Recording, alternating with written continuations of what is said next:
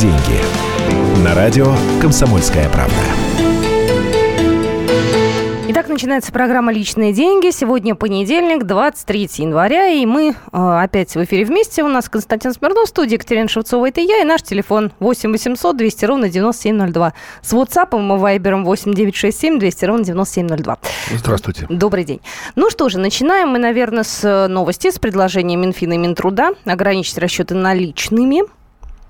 Да, ну, в общем-то, это старая история. А как а, это можно сделать законодательно? Я пытаюсь понять. Да нет, э, это очень легко взять и принять закон об ограничении, э, ну как, оборота наличных определенной суммой. Э, вот Минфин когда еще в 2013 году официально предлагал эту идею, он предлагал ограничить покупки наличными 600, ну, 600 тысяч рублей, вот так, uh-huh. да, с последующим сокращением до 300 тысяч. Ну, тогда общественность восприняла это предложение негативно. Собственно, и сейчас это такой, такой проброс произошел на съезде партии «Единая Россия», вот субботу, когда присутствует там министр финансов, сказал, ну вот зря мы, в общем, вот эту идею дальше не обсуждаем. Почему? Потому что появилась новая огромная страна, которая пошла по этому пути ограничения наличности – Индия. Там стали бороться с этим, потому что у них огромный теневой э, сектор еще побольше, чем у нас. А, скажем, Швеция, ну, одна из развитых стран, у нее есть планы года через два полностью запретить хождение наличных. Полностью. А смысл То, какой в этом? Я пытаюсь понять. Ну, э, нашим, для нас смысл, давайте с нашей стороны начнем, в том, что э, в конвертах то есть люди что получают зарплату, а. получают в конвертах. Поэтому, ну, многие, там по-разному это оценивается, от 10 до 20, даже до 30 процентов. Кто-то получает частично на карточку зарплату, а частично, опять же, в конвертах. И поэтому какие-то покупки, ну, например, на автомобиль пускай даже недорогой, uh-huh. ну, накапливают, опять же, в конверте, в тумбочке там и так далее.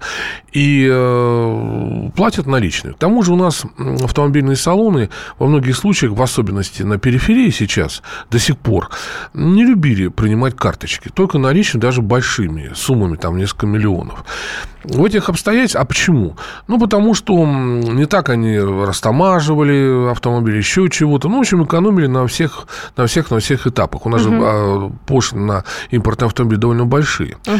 Поэтому тут вот была некая экономия, э, вот экономия для этих владельцев. А вот, а так в большинстве стран в общем, есть очень большие ограничения. Ну, как вы, наверное, все знаете, например, а, в Штатах, даже если ты провозишь деньги с собой, это не больше 10 тысяч долларов. Угу. Наличными, я имею в виду. А на карточке сколько угодно? Да, можно. на карточке сколько угодно. Почему? Ну, потому что если у тебя деньги на карточке, то банк отвечает за то, что это не отмыв, это не преступные деньги, да, а это вот что-то нормальное. Ну, по крайней мере, с банка можно спросить. А большинство банков, особенно крупных, э, ну, старается, в общем, не допускать здесь ошибок. Поэтому на что рассчитывает э, Силанов, он еще раз озвучил свои предложения. Мы тогда поборем, ну, сделаем еще один шаг в борьбе с теневой экономикой. А вот теперь давайте минусы.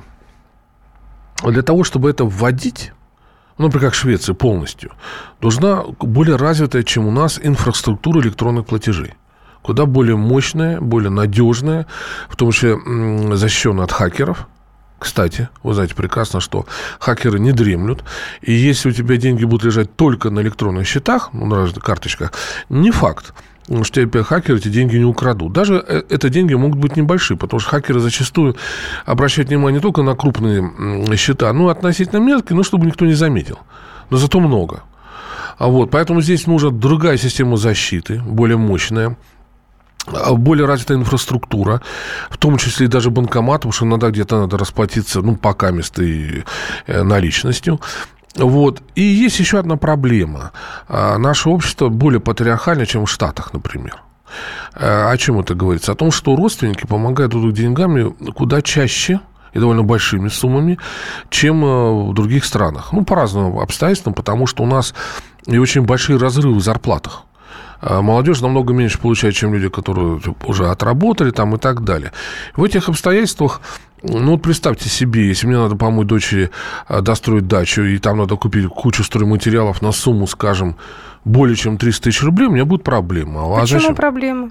Ну, положите про... на карту, да и все. Ну, можно, конечно, положить на карту и так далее и тому подобное. И поэтому лично-то для меня тут, учитывая, что не так много зарабатываю, э, я уже думаю, как-то там разберусь. А вот для некоторых людей, ну, вот удобнее, ну, понимаете, почему? Вот, вот даже менталитет. А, мне, я, мне вот... кажется, что это все чуточку надумано. Я понимаю, сейчас нас э, могут слушатели упрекнуть, сказать, вот, это у вас там в Москве все удобно, и банкоматы везде, а вот у нас за миллион да километров и так далее. У нас не везде банкоматы. Да нет, у нас в Москве почти везде. И принимают и... везде, и как-то ну, достаточно как легко. мы уже говорили о том, что если банк, который вас обслуживает, не дружит с другим банком, банкомат, который вы зашли, а 100 рублей как минимум тебя снимут. Ну, есть проблемы. К тому же есть большие ограничения по выдаче наличными. Эм, в том числе там, ну, не более 40, 20 тысяч, там, 40 тысяч там, и так далее. И вот здесь вот, ну, я думаю, тут надо... А, так вот, вот эксперты так говорят, которых я с ним говорил, mm-hmm. вот буквально вчера даже в воскресенье. В принципе, все правильно, то, что предлагает э, Силуанов. Э, но нужно к этому идти, во-первых, постепенно – а во-вторых, окончательно, в принципе, можем до этого сайта лет через пять. А вы знаете, я хочу нашим слушателям задать вопрос. Вы когда крупные покупки делаете, вы как расплачиваетесь? Картой, наличными или каким-то еще иным способом? Хотя не знаю, каким. Можно здесь еще придумать два варианта, наверное. Вот 8 800 200 ровно 9702 и 8 967 200 ровно 9702 и Вайбер наш и WhatsApp. Как вы расплачиваетесь за крупные покупки? И вообще, часто ли вы пользуетесь э, картами? Ну, пока нет звонка, можно я отвечу, как радиослушатель. Можно, конечно. Дело в том, что вот когда я строил свою дачу, ну, это, правда, нулевые годы, да, там, конечно, слабее все это было развито. Вообще не развито почти было? Нет, ну, были уже карточки, у меня лично уже тогда была дебетовая кредитная карта Райфайзенбанка, я ему был очень доволен. В особенности при поездках за границу никаких проблем не было. Но да, извините, я потом продолжу. Давайте звоночек у нас 8 800 200 ровно 9702. Владимир, здравствуйте. Э, добрый день, меня зовут Владимир, я из города Екатеринбурга. Вот, понимаете, сейчас вот Сбербанковской карточки маэстро, там только вот дают 50 тысяч, можно снять в сутки. Это значит, будут какие-то изменения по этим картам?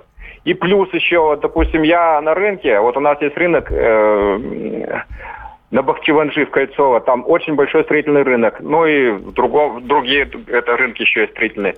Там не у каждого ведь у этого, как сказать, киоскер или как, которые вот небольшие предприниматели, есть вот эти вот, как бы, которые пробивают эти карты-то ну, приемное устройство. Ну, то есть не везде как карты вот... принимают, если говорить простым языком. Да, да, да, да. Это же надо всех их оснастить. Это же хотели раньше вот кассовыми аппаратами. По-моему, сейчас ну, отступились, потому что не у всех кассовые аппараты Не, есть. подождите, у нас кассовые, спасибо большое, кассовые аппараты, насколько я понимаю, должны быть по закону. Они да, они должны быть и у всех. Да, да еще не же... просто так, а в том, что вы в налоговую сразу подавались. Нет, но здесь все дело, опять же, в размерах. В принципе, тоже было в 2013 году, еще раз напомню, извините, ограничение крупных по 600 тысяч рублей и даже в 300 тысяч рублей, ну, вполне себе, мне кажется, оптимальны, потому что, например, те же покупки на строительном рынке, ну, о чем я хотел сказать, что мне приходилось расплачиваться вот большими деньгами иногда, наличными, в основном uh-huh. долларах, а, при постройке дачи, надо было быстро сделать. Вот. Ну, вот 300 тысяч – это достаточно большие деньги, чтобы купить, ну, например, достаточно много стройматериалов, да, и завести домой, и потом еще купить, если надо. Ну что, в один день, что ли, на 300 тысяч, ну, на больше на 300 тысяч покупать. Поэтому, в принципе, мы от этого не уйдем. Но совершенно правильно говорит, ну, тот же Олег Вьюгин, например, э, бывший замминистра финансов, вот о том, что да, мы к этому придем, но надо постепенно или через пять. Это вся система, инфраструктура созреет. Это не только дело в нас. Есть же инфраструктура самих банков, они должны с этим справляться. То есть мы к этому не сами не только не готовы, но и не готовы банки еще. Да, до Поэтому... конца и банки не готовы, ну вот, но идти к этому надо. Ну хорошо, мы к этому, может, и пойдем. В любом случае, вы можете высказаться. Номер эфирного телефона 8 800 200 ровно 9702. Звоните. А мы еще одну тему с вами обсудим. Она не менее жизненная. Оказывается, у нас очень многие живут в кредит. А, Причем вот эта закредитованность российская, она, к сожалению, все увеличивается и увеличивается.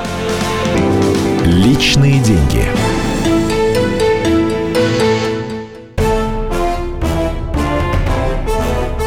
Товарищи солдаты и офицеры российской армии. Полковник Баронец разрешает обратиться. Звоните и задавайте накопившиеся вопросы. Угроза НАТО, жилье для военнослужащих и перевооружение России. Обо всем этом Виктор Баранец знает лучше других. Программу «Военный ревю» слушайте по будням с 5 вечера по московскому времени.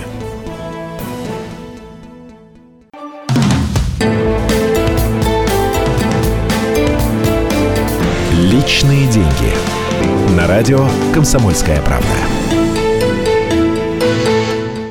Продолжаем программу «Личные деньги». Я Екатерина Шевцова, Константин Смирнов, наш корреспондент отдела экономики. И мы перейдем сейчас к другой теме. Она такая очень безрадостная, я могу сказать честно. 60% российских семей живут в кредит. И вы сразу нам ответьте, пожалуйста, на вопрос. У вас есть кредит хоть какой-нибудь сейчас, да или нет? Э, номер эфирного телефона 8 800 200 ровно 9702. Еще по прошлой теме примем звоночек один. Обязательно. Хорошо? Давайте. Леонид, говорите, пожалуйста. Алло. Да, А, ну, в общем, у меня как бы немножко конспирологическая такая версия давайте. Версия чего? э, происходящего, почему вот хотят нас на безнал всех перевести. Давайте. А, как бы суть такая, что я считаю, что правительство работает немножко против нас. Вот. Значит, они проводят определенные экономические реформы, да? Ну, немножко, чтобы спровоцировать, может быть, даже сказать, революцию. Но, но, что происходит? У нас есть э, рынок серый, да? И черный нал обращается. И за счет этого мы работаем и выживаем. А нас хотят лишить этого черного нала, серых зарплат, вывести из теневой сферы, но тогда мы не выживем, правильно? Правильно, правильно. Нам начнет сложнее будет жить. Я поняла, спасибо большое. Да, боюсь, что в какой-то мере наш респондент прав. Как говорится, Россия всегда выживала за счет того, что производила что-то такое, куда государство не вмешивалось, либо не могло найти. Вот, вот исторических примеров масса, как говорится. Вот, да, ну про кредиты. Да? Ну, знаете, было в свое время, и- ну, вернее, он и есть, один из знаменитых фильмов Анджея Вайда, знаменитого польского режиссера «Жизнь взаймы». Ну, по- по- в русском варианте так звучало. А, но там, там описан конец 19 века, так сказать, русская часть Польши, где становилась экономика, промышленность. И группа молодых людей, как главные герои, они там, в общем, все делали за счет больших займов, и в конце концов у них на этом, в том числе, возникли проблемы. Хотя там дело не только в этом. Ну, просто в целом вот такая ситуация, взаймы жить. И вот получается 60% населения сейчас в России живет взаймы. Ну, правда, само по себе это не так страшно, потому что во всех развитых странах люди уже давно живут за счет кредитов. Никто же э, не, не ждет 20 лет, чтобы купить дом, например. Правильно? Все прекрасно знают про ипотеку, которая в в развитых стране такая дорогая, как у нас. А вот, хотя был и кризис из-за того, что она слишком была дешевая, э, автомобили и тому подобное, все покупается в кредит. И люди имеют по несколько кредитных карт и тому подобное. Ничего в этом страшного нет. Но ежели а, при эт- это хорошо, когда растут материальные возможности населения. То есть растут их зарплаты и так далее. А, По крайней мере, люди делают карьеру, и, естественно, зарплаты их растут, они легко расправляются с кредитом. И у нас такая же была ситуация, ну, немножко схожая в тучные годы, когда зарплаты все-таки росли, когда люди довольно умело надобрали кредиты, например, брали либо в рублях, либо в доллар, чтобы а доллар падал до восьмого года к рублю, и там купить автомобиль уже сейчас и, и там, ну, с квартиры сложнее, ипотека все равно была дорогая. Ну, в общем, приобрести много чего такого. А вот э, когда начался кризис еще вот 8-9 годов, все стало рушиться. Зарплаты перестали расти, многих уволили, а вот, но все, многие оказались у разбитого корыта. То есть, э, что-то, может, они и купили, и, дай бог, успели расплатиться. А Вот, а то не успели. И чтобы тебя не забрали тоже машину там или дом или так далее, надо платить как-то дальше.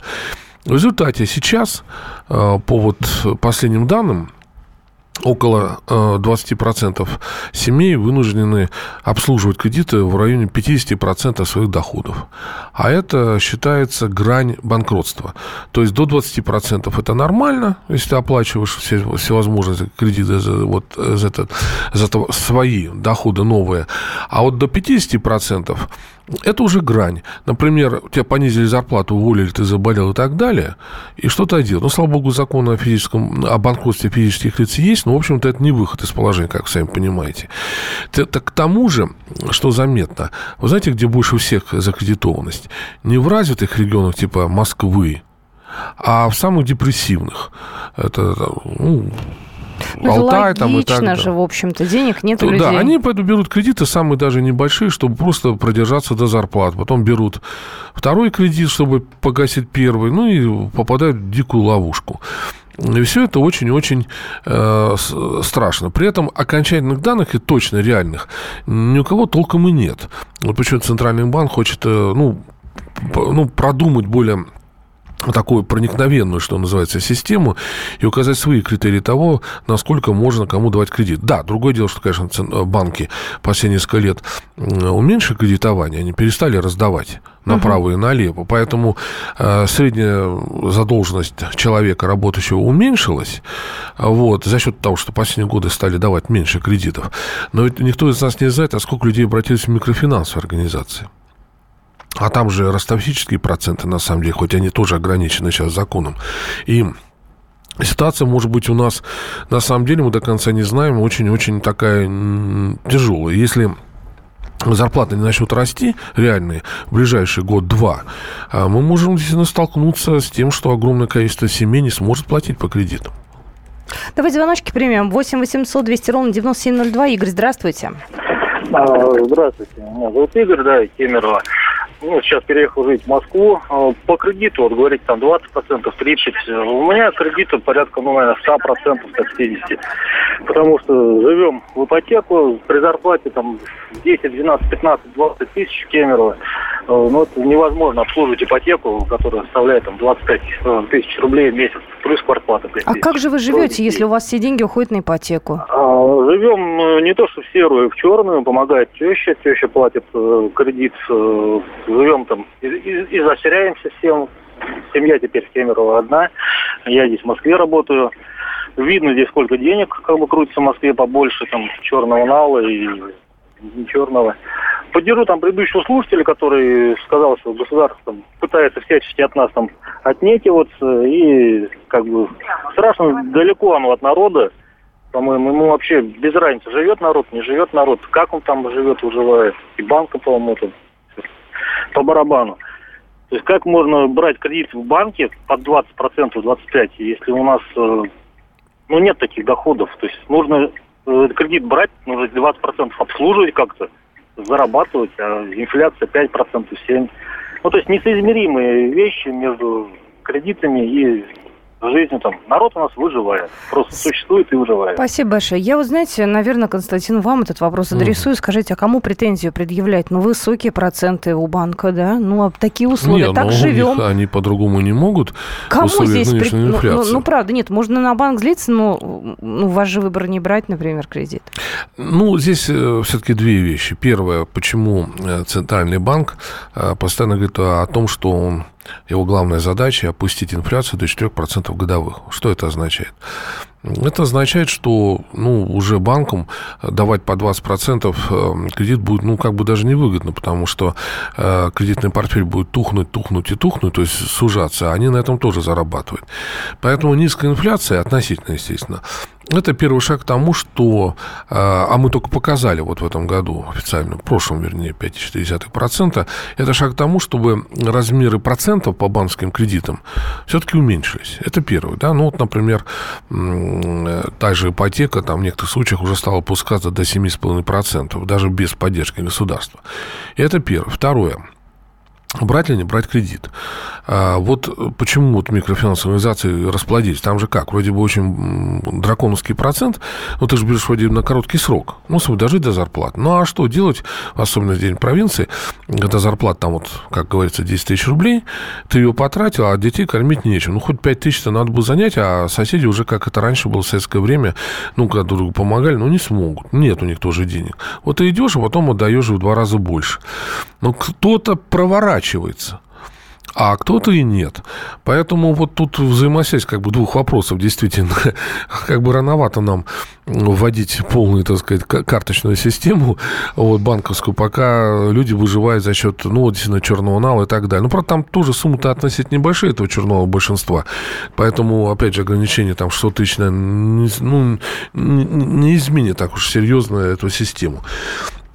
А вообще-то, а, вот, как многие умные люди говорят, брать кредит можно сейчас только вот при двух случаях. Либо тебе нужна, например, машина, чтобы ты работал таксистом, да, Ну, вот, вот просто купишь мне себе кажется- средства производства. Мне кажется, это неоправданно совсем. Машина – это роскошь. Нет, ну если ты будешь работать таксистом, недорогую машину покупаешь. А во-вторых, ну вот что-то такое, вот у тебя полетел холодильник, а и что? Ты же без холодильника жить не можешь, вот, вот денег не хватает. Ну вот, тем более, там же другие м, кредиты совсем потребительские, там и ставки иногда очень низкие, там под, под ноль, как говорится, так же, как и автомобильные зачастую. Поэтому вот в этих обстоятельствах приходится брать. А так, конечно, лучше пока воздержаться, это ясно, потому что ситуация такая вот крайне непростая. Но кому как сказать? Еще раз говорю, что если человеку нечем погасить, он будет брать в разных банках. Это очень распространенная вещь. Ну, печально какая-то, вот честно могу сказать, новость. Хочется взять и понедельник на каком-то все-таки позитиве закончить, от безрадостности уйти к чему-то хотя бы хорошему. Есть у нас такая возможность в отрезке эфира вот э, до конца программы? Ну, другие новости тоже, знаете ли, которые я вот хотел, не очень хорошие. Ладно, мы поищем хороших. Личные деньги.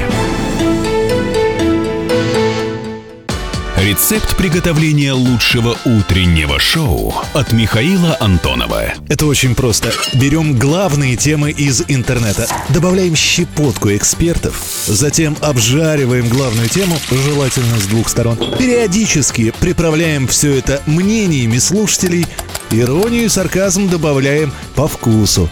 Наслаждайтесь.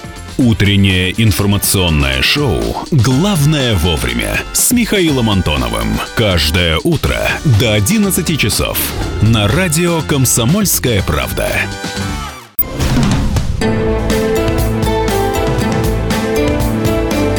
Личные деньги. На радио «Комсомольская правда».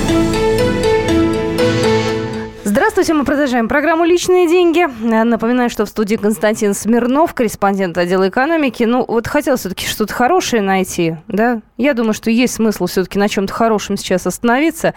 Э, Вот мы с вами заметили снижение темпа цен на продукты в 2016 году. Это официальная цифра Всероссийского центра изучения общественного мнения. Ну, это моя любимая вообще тема, тема э, инфляции, роста цен и так далее. Она же в основном у нас отбирает деньги.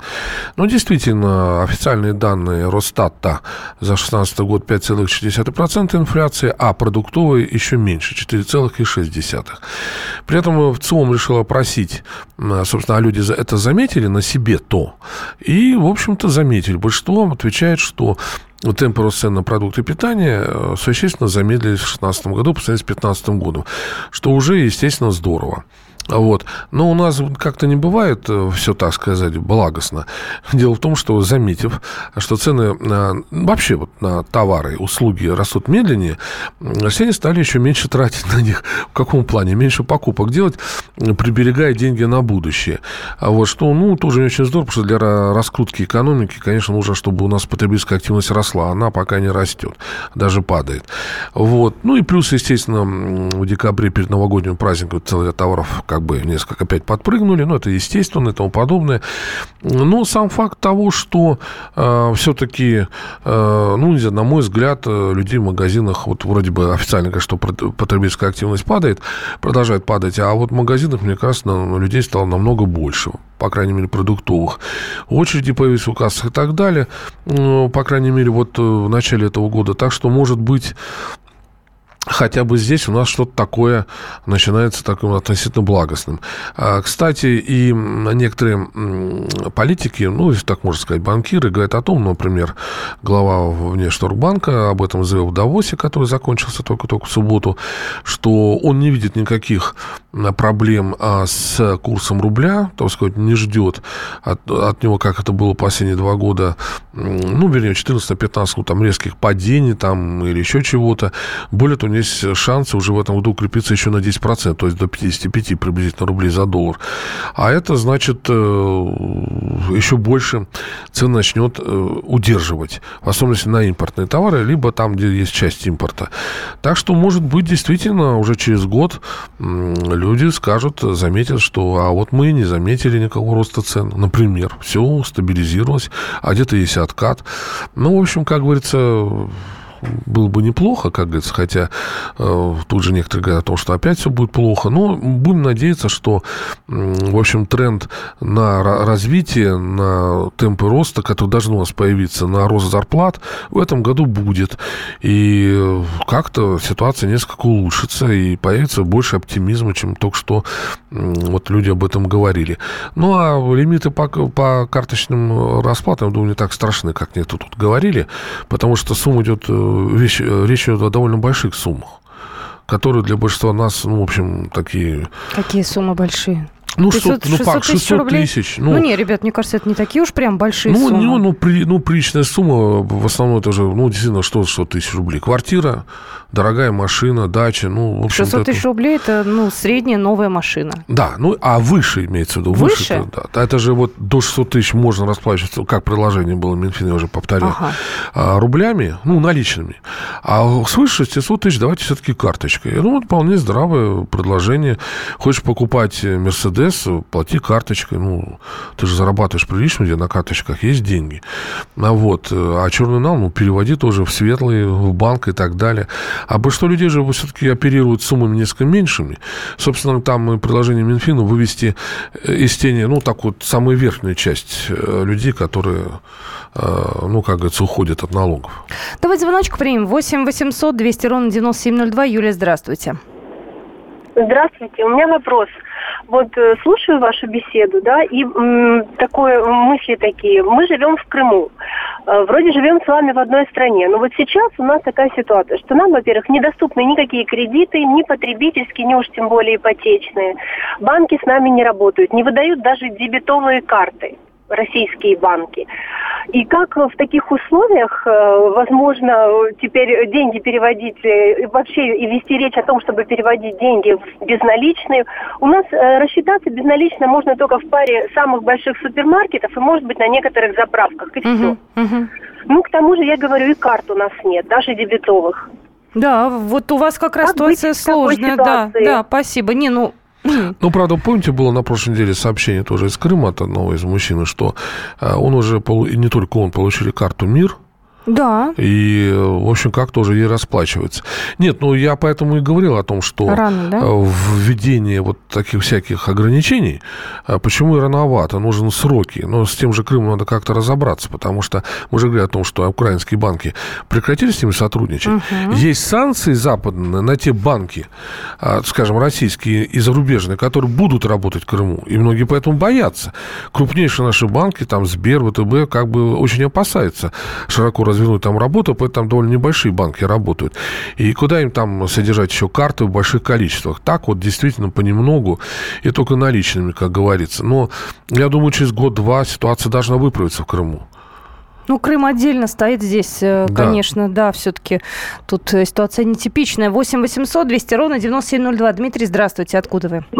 Здравствуйте, я вот из города Липецка угу. звонил.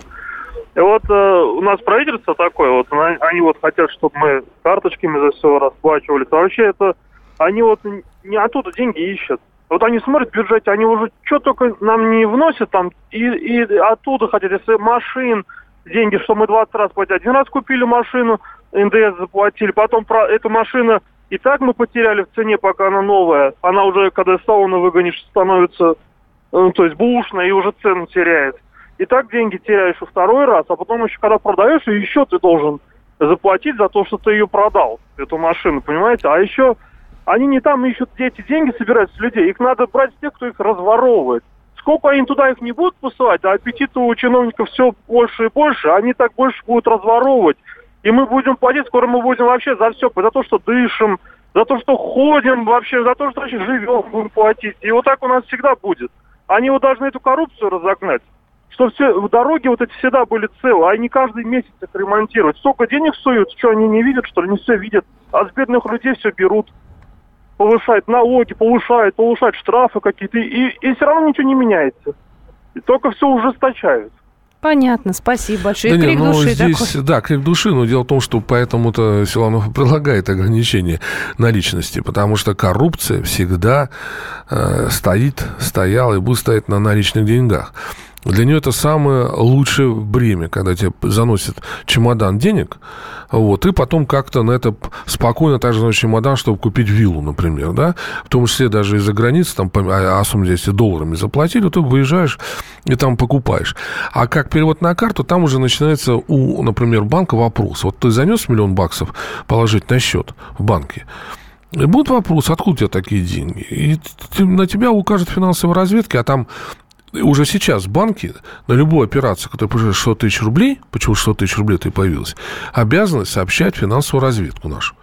Росфинмониторинг. Угу.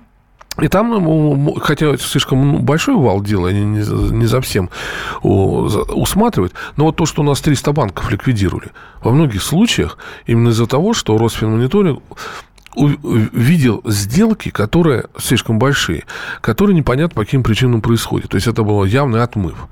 Поэтому-то и предлагается, давайте вот э, все-таки большие покупки, вот за 600 тысяч, а может за миллион хотя бы для начала только через карточку. Я думаю, для простого народа, ну, это, ну, в общем, не, не так уж важно. В конце концов, действительно, заведи карточку в Сбербанке, и если ты там боишься, на, на квартиру купишь или там дорогую машину, и откладывай деньги зарплаты, что называется. Никаких проблем здесь нет. А то, что народ, конечно, недоволен коррупцией, ну, это ясно. Это, почему и власти даже вроде с этим стали бороться, находя у людей, как вы знаете, огромные суммы наличности. Они, Слушайте, они россыпь под, карточек. Подпольные миллионеры какие-то. Слушайте, мне кажется, ну вот наличные крупными какими-то вот с такими объемами дом-то никто не хранит. Ну, есть, конечно, отдельная Ну, а категория. как же полковник Захарченко Слушайте, ну накрутил ладно, своей хорошо, сестры 9 миллиардов. Хорошо. И кается ему очередной раз за да. Тут. Ну, нет, там он не успел просто их перевести куда-то. Вот, это, видимо, так просто. А тут должна быть реклама какого-то банка. Да, успей вовремя. Да. 8 800 200 ровно 9702. Это номер эфирного телефона. У нас были две темы. Вы можете высказаться на любую. Если у вас кредит или нет, мы обсуждали высокую закредитованность э, россиян. И плюс к этому еще оплата по картам но это тоже такая тема фантастическая. Слава богу, пока ее еще не будут э, никак э, да, ну, думаю, жизнь воплощать. Да, но, но вот, вот как раз с закредитованностью тут вот э, беспокойство должно, мне кажется, уже быть некоторое. Да нет, оно и есть. Я почему и сказал, что, еще раз напомню, что Центральный банк очень э, обеспокоен этой темой, потому что огромная часть людей не может платить, понимаете, фактически. Поэтому будет ограничение как по выдаче дальнейших кредитов, так и какие-то меры будут предлагаться банками о том, ну, вот будут предлагать банкам как-то этот вопрос решить. Вот, например, даже от коллекторов это как не смешно ждут, что они будут предлагать легальные способы расплаты со своими кредитами, а не выбивать их. Вот. А такие, кстати, случаи бывают у легальных э, э, коллекторов, которые предлагают банкам нормальные схемы возвращения кредитов. У нас есть минутка, давайте звоночек примем. Здравствуйте, Евгений, говорите. Э, здравствуйте. Я Анатолий Калужской области. Вот все разговоры про карточки идут. А о безопасности почему-то ни одной речи не идет. Списывают с карточек непонятные там мошенники, хакеры, как их назвать. Как с этим-то бороться? Вот буквально на, на днях, вот на неделе, небольшая зарплата человек ну, получил. Всего лишь 10 тысяч рублей. Заодно авансово перечислили. Он снял, успел снять 5 тысяч, а остальное просто списали. Пришел в банк, ну, ну, не буду говорить, в банк пришел, сказал, ну, извините, вот такая у нас вот структура, что ничего не можем поделать. А об этом почему-то не говорится вот на карточке. Также может и большую же сумму списать, а кто это будет возвращать? Ну, я об этом говорил, что одна из главных проблем – это хакерские атаки, э, которые сейчас осуществляются, в том числе из-за рубежа на наши банки. Ну, вообще-то, защита у нас считается одной из самых э, сильных в мире, вот вообще-то, совершенно официально. Но, естественно, она должна быть куда-куда сильнее для того, чтобы, так сказать, деньги, ты же уже не будешь их снимать-то практически, да? И тогда вот есть большая опасность. И таких случаев, к сожалению, много еще. Ну что же, мы, наверное, эту тему отложим. А, вернее, передадим и нашим коллегам. А, обсудят это утром. Расскажете уже ваши истории, быт, бытовые, житейские. Ну а мы на этом а, программу «Личные деньги» заканчиваем. У нас эта неделя ничем не примечательна такими событиями. Никакими, ничего у нас не будет. Никаких форумов, там, съездов очередных. Нет, ну, сейчас вот э, Титов обсуждает о том, как выйти из ситуации экономической. В общем, все тихо, мирно. Да, тихо, мирно. Да. да, по-рабочему. Константин Смирнов был в студии. Екатерина Шевцова, это я. Вернемся к вам скоро. До свидания. Личные деньги. И сошлись они в чистом поле, и начали они биться. каждый за свою правду. И не было в той битве ни правых, ни виноватых. Звон стали. Крики поверженных. Самый беспощадный проект радио «Комсомольская правда». Радио «Рубка». Столкновение взглядов, убеждений и принципов. У гостей в студии всегда полярные мнения. Слушатели участвуют и голосуют. Нам есть о чем поспорить. Остро, жестко, жестоко. Программу «Радио Рубка» слушайте на радио «Комсомольская правда». Каждую среду в 18.05 по московскому времени.